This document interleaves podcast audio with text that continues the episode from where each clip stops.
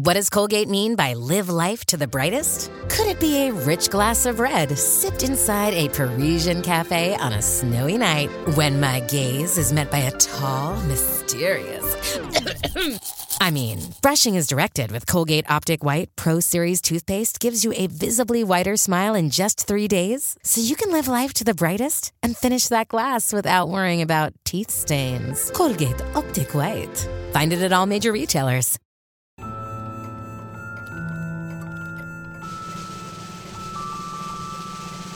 Strange stories of peculiar people and extraordinary events throughout history.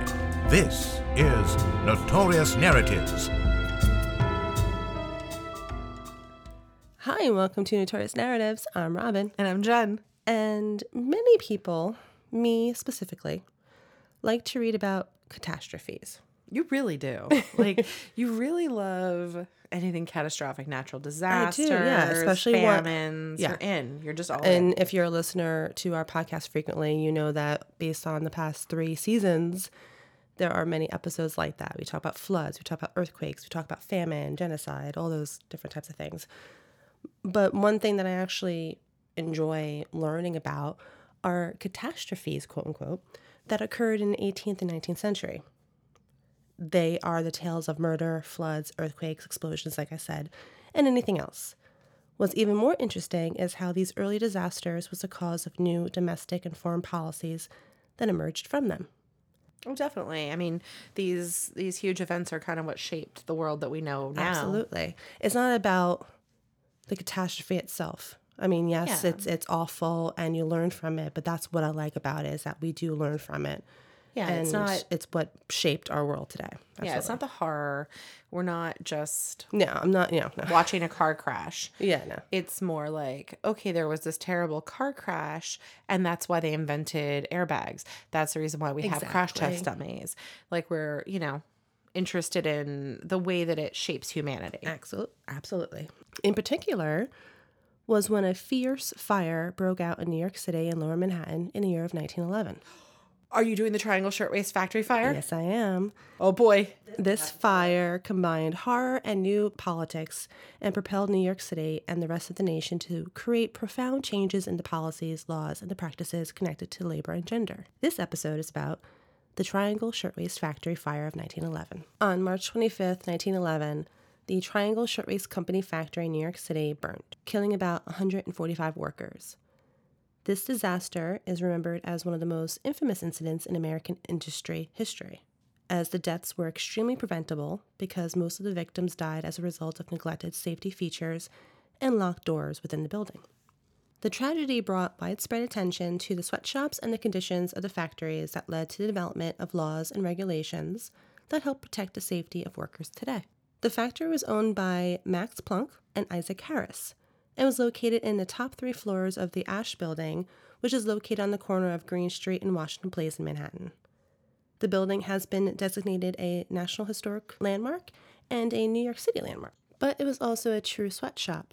It employed young immigrant women who worked in a cramped space at lines of sewing machines. Nearly all of the workers were teenaged girls who did not speak English. They worked 12 hours a day, every day. These immigrants brought with them ambition, hunger for knowledge, which was denied to them in their homeland, and once they arrived at the golden doors of Ellis Island, they sought shelter and work. Thanks to the immigrants, the city's economy boomed, making New York the biggest manufacturing city in America. Do you know what type of immigrants they were primarily, or was it just all different kinds? Jewish and Italian primarily in this. What's a shirtwaist? It is common clothes. It is the generic everyday clothes that people bought. That's why the economy boomed when they got so many people to, to make them. It was Yes. affordable. So, yeah, okay, It was like the it was like the Walmart and the Target of that time. Okay, so the idea is it's ready to wear. Mm-hmm. So they're, it's mass made clothing, not not like the a lot of the clothing of the day that was specifically made for individuals. No, and it was affordable. So it was a very needed item, a very hot item at that time. If you really want to know exactly what a shirtwaist is, PBS will tell you. Is a button-down blouse. The functional shirtwaist was valued for its ready-to-wear workplace appeal, simple design, mm-hmm.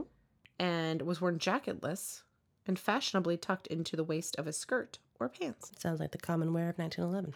It's just a shirt you tuck in mm-hmm. to the waist of something else. That is essentially what a shirtwaist is. Mm-hmm. It is not widely known that a huge portion of immigrant women had entered the workforce, propelled by the need of a wage. Despite European traditions of women working from the home, in America they sought whatever work they could find, Were a lot of these young single women. Mm-hmm. either in unregulated factories or in small apartments doing grueling piecework. No industry had more women than the garment industry, which in the first half of the 20th century came to produce almost 90% of the nation's clothing. Sometimes working the long hours in unheated, poorly lit, unventilated spaces, workers had little choice but to do as they were told and were paid poorly or paid for only what they produced. And if they didn't like the rules, they were easily replaceable. Yeah, there's always somebody ready to take that job right after mm-hmm. them. So, in this building where these women worked, there were four elevators with access to the three floors, but only one elevator was fully operational, and the workers had to line it in a file down a long, narrow corridor in order to reach it. There were only two stairways that go down to the street, but one was locked from the outside to prevent stealing, and the other door only opened inward. The fire escape was narrow, so narrow that it would have taken hours for all the workers to use it. The dangers of fire in factories like the Triangle Shirtwaist was well known, but huge levels of corruption in both the garment industry and the city government generally ensured that no useful precautions were taken to prevent the fires. The owners of the building already had a suspicious history with factory fires. The Triangle factory was scorched twice in 1902, while their Diamond Waist Company factory burned twice in 1907 and again in 1910. Were they just setting shit on fire to make money? Or were they oh my god. It I seems Ugh. that these two deliberately torched their workplaces before business hours in order to collect the large fire insurance policies they purchased, which is not an uncommon thing in the early 20th century. It's mean- actually not really common uncommon thing now, but Yeah, I mean we but yeah, that, that's that's what the, the theory is on on these two owners. So they've had multiple, multiple. arsonists, fires for a collection of insurance money. But those were done before business hours. It was done before business hours, and you have to also understand that their their companies is what is keeping the economy in New York City alive. I mean, yeah, insurance fraud was hugely popular in the late 19th, early 20th century. And we talked about it significantly with H.H. Holmes mm-hmm. and with the Mike Malloy in New York City, where they had the life Girls. insurance policies, also Radium Girls. You know, insurance fraud was through the roof. It was a booming industry. It was like, this is the way that people kind of saw to like get rich quick, these mm-hmm. like schemes to be like, Yeah. oh well you know the business isn't going to turn a profit this year if we just burn it then we've got this fire insurance that we've been Well, the one thing you have to remember is that they did these before the work hours, so they actually didn't mean to cause any harm. well they didn't want to cause harm to people right While this is not the cause in 1911's fire, it contributed to the tragedy since Blanck and Harris refused to install sprinklers and take other safety measures in case they need to burn down their shops. just mean, in so case, just in case they need to. so seriously they're just such scumbags well i mean the other thing too is i think that because these are ready to wear garments the profit margin probably isn't super high so they're probably working very close to the line anyway in terms but they of own profit. multiple buildings. Oh, of course they do. Of course they do. I'm not saying that they're not Mm. wealthy. I'm just saying that they're not going to spend extra money for the safety of the Oh, building, no. the worker, yeah, or the no. garments. Those are Especially not. th- since they're like, oh, well, you know, we set these fires early in the morning. No one's there. Why do we have to worry about anything? You know, like, yeah, they're like Scrooge McDuck. The only way they put sprinklers in if there were actual piles of cash and coins in these buildings would be the only way, the only thing that they would try to save. Their employees were paid between seven and twelve dollars a week, twelve hours a day every day, which in 2018 equals to about 191 dollars to 327 dollars a week, or three dollars sixty-seven cents to six dollars twenty nine cents an hour. So certainly less than today's minimum wage, Mm-hmm. about half. When the International Ladies Garment Workers Union had a strike in 1909 demanding higher pay and shorter hours, Blanck and Harris's company was one of the few manufacturers who, of course, resisted, and they hired police as thugs to imprison the women in strike and paying off politicians to look the other way. Yeah, I mean, collectivization of workers is definitely not popular amongst uh, sweatshop owners. Seems like No. seems like a real thing they're not into is like paying of living wage or worker. No, but instead they'll spend their money on other people to do the dirty work for them. Scrooge McDuck. The well organized, mostly female strike captured the public's attention at a time when the suffrage movement was at its peak. Working class women found their voices, claimed labor leadership roles, and demanded rights at a time when women were deprived of any political roles in society. People gawked at the picket lines, and sometimes they even tried to disrupt it. Yeah, I mean, we're a solid like what eight years before Mm-hmm. women have the right to vote. In the end, their victory was more symbolic than it was actually substantial. But women thank must you for, always enjoy a symbolic. Thank you victory. for your courage to do so, though. Of course, I love that they showed up every day, but the fact that their victory had to be symbolic and was not actual is a symptom of something so much larger, so much more mm-hmm. irritating. Anyway, So it was a Saturday afternoon, March 25th. There were 600 workers at the factory when the fire began in a rag bin. The manager attempted to use the fire hose to extinguish it, but was unsuccessful. The hose was rotted, and its valve was rusted shut. As the fire grew, so did the panic. The young workers tried to exit the building by one elevator, but it could only hold 12 people at a time, and the operator inside was only capable of making four trips back and forth before it finally broke down due to the heat. The girls that were waiting for the elevator to escape the fire plunged down the elevator shaft to their death. The girls that also used the staircases found that the bottom door was locked, and they were burned alive. A bookkeeper that was located on the eighth floor was able to warn the employees on the tenth floor via telephone, but there was no audible alarm and there was no way to contact the staff on the ninth floor. The workers that were on the floors above the fire, including the owners, escaped to the roof and then to the adjoining buildings. Firefighters arrived and witnessed a horrific scene. The girls that did not make it to the stairwells or to the elevator were trapped by the fire and began to jump from the windows to escape the flames. The bodies of the jumpers fell on the fire hoses, making it difficult to begin fighting the fire. The firefighters' ladders reached only seven stories high, and the fire was on the eighth floor.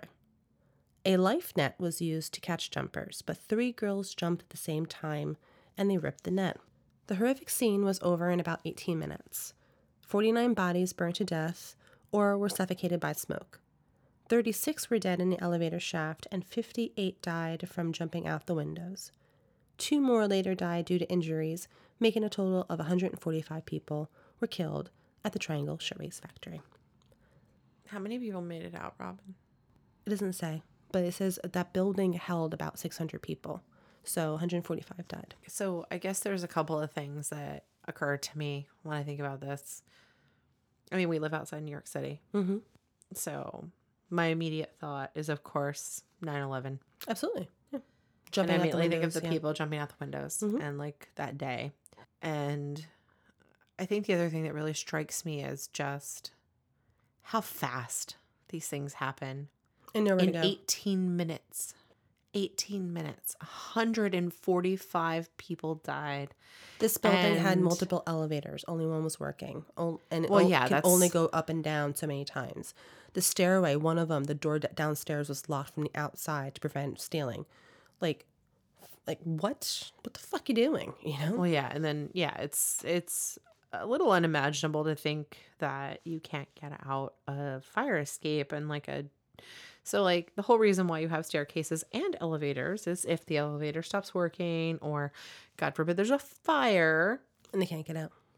then there's always got to be a staircase. Can't get And out. to think that they're locking it Mhm.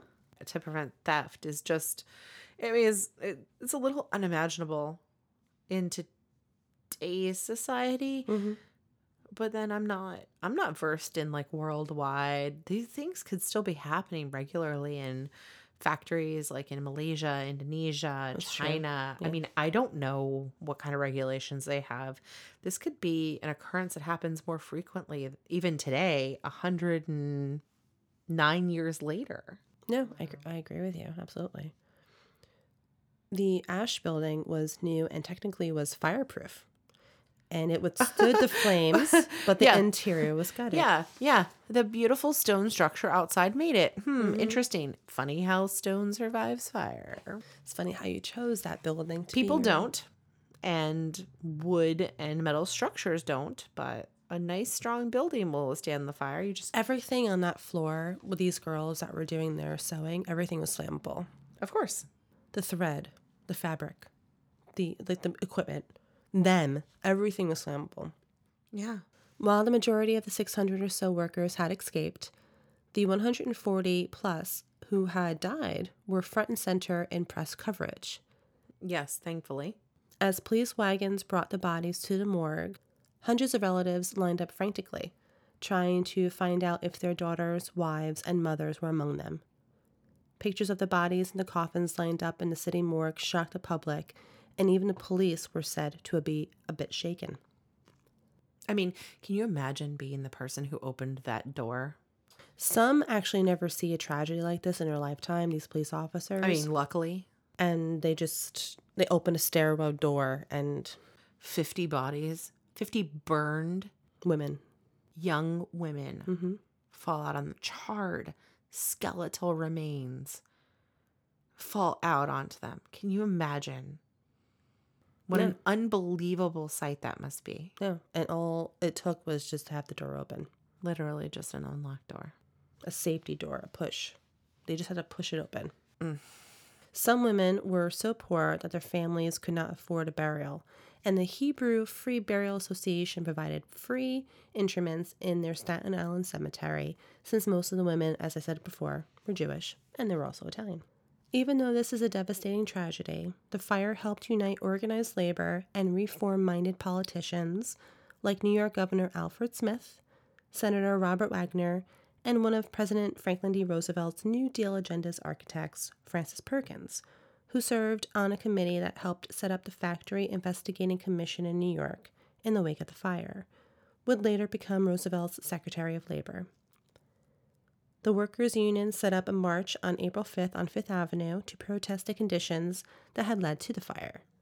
This protest was attended by 80,000 people. Only took 150 girls to die. Despite the evidence that the owners and management had been horribly negligent in the fire, a grand jury failed to indict them on manslaughter charges. In order to settle lawsuits against them, they eventually paid $75 in compensation to each of the victims' families, which was just a fraction of the $400 per death that they received from their insurance. So every death that happened, they got $400. They only gave $75 to each family. So they made $58,000 And dollars off of the death, just the deaths of the women. Yeah, and how much to Not- give away? They gave away not quite $11,000. The flames of hell must be licking upon these dudes very hotly because they are the worst goddamn people. Mm-hmm. Like to not even so granted the insurance, right? The insurance will pay for things separately. So your insurance pays for damage to your machines, damage to your garments, damage to the you know framing of the building, whatever. And then it pays for specifically the deaths how they don't even have the goddamn conscience to give that bit of money to their families is so beyond me. It makes me so upset. Mm-hmm. This is so upsetting. Robin, this is very upsetting. I'm done. It's just hard sometimes when you hear about these things. And they're just and this is a topic I've heard. Like I, you know, learned about this in during college. I I know this story. I think about this story. You know, we have a good friend who's very interested in this story and they mention it pretty frequently. And I always knew that it changed labor. And like I thought about that and I mm-hmm. always knew that it changed labor. But like when you assign numbers in that way and you think that a person literally hires you to go to work one day and you're excited, you just want to make some money for your family. You just, you're new to America and you're so excited to be here.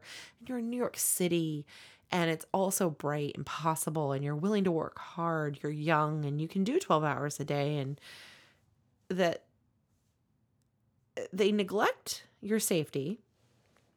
And then not only that, they kill you and make a profit.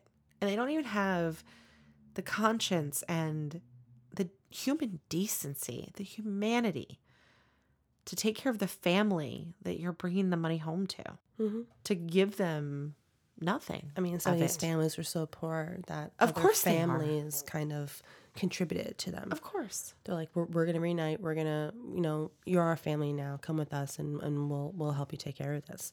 Some people had nothing, And Some they're scraping people- together the money to for funerals. Yeah, some people were on their own. I mean, you think about it. It's like if you come over from And they're by themselves and- they end up in Yeah. hopefully the Jewish cemetery, but I'm sure some of them ended up on Hart Island, Potter's Field. I think so. of course they did.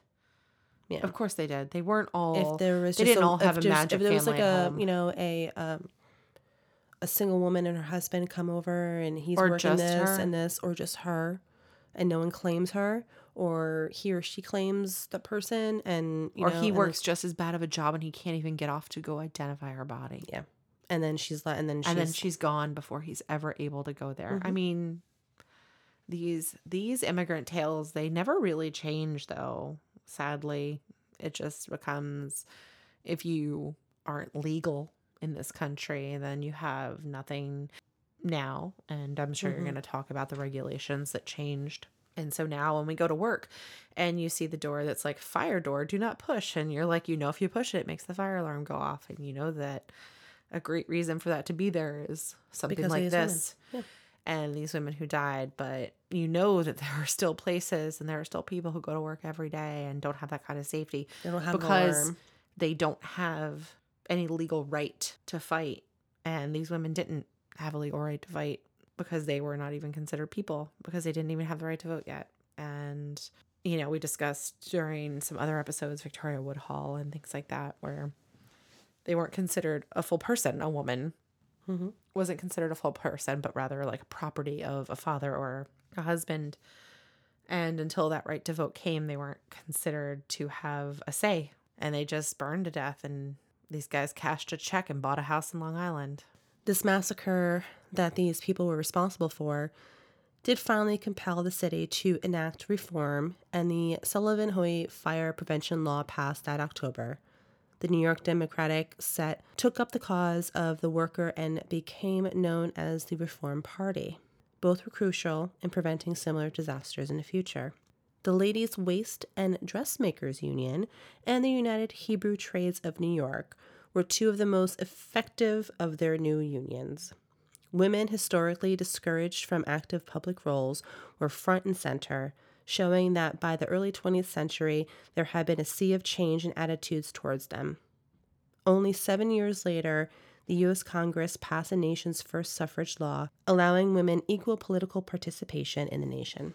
The Triangle Shirtwaist Factory tragedy forever cemented the notion that the state has responsibility for the welfare of all of its members. Even one death, whatever the reason, was too much if it could have been prevented. That is the story of the Triangle Shirtwaist Factory fire. Just another notorious narrative. If you enjoy our episodes, you can also go to patreon.com slash notorious narratives, where you can access exclusive content. And don't forget to rate, review, and subscribe to be notified when a new episode is available. Keep it weird and never stop exploring.